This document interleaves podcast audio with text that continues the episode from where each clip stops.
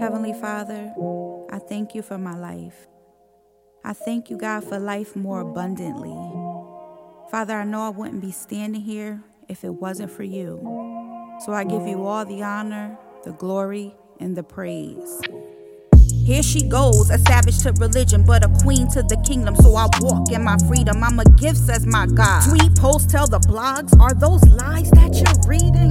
it's a true story, Kevin. Where's Wesley when you need him? I can't able the curse. Witchcraft is reversed. Yeshua HaMashiach, I'm blessed from the seed. Nothing broken, nothing missing. He provides every need. My life is a matrix, rebirth, neo sight. When the snake serves the bait, I vow not to bite. Unforeseen warfare stretches for the battle. I won't be enslaved by depression. Revolt. Father God, your word says that what we bind on earth, you will bind in heaven, and what we loose on earth, you shall loose in heaven. So, when the authority you have permitted me, I call a cease and desist on every contract, plan, assassination, attack, threat, and assault that the enemy put out on my life, my generation, and the generations behind me.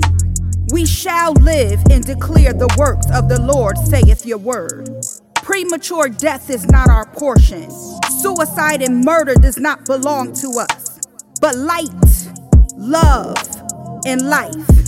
We shall walk in the fullness, God, of your promises, covered by your grace and favor. I speak love to the Joshua generation. I speak life to Elijah. I speak love to Deborah. I speak life to David. I speak to the Esthers and the Daniels. God, continue to speak to our identity. Reveal our purpose in you. We vow to change this world. We are change agents for Christ.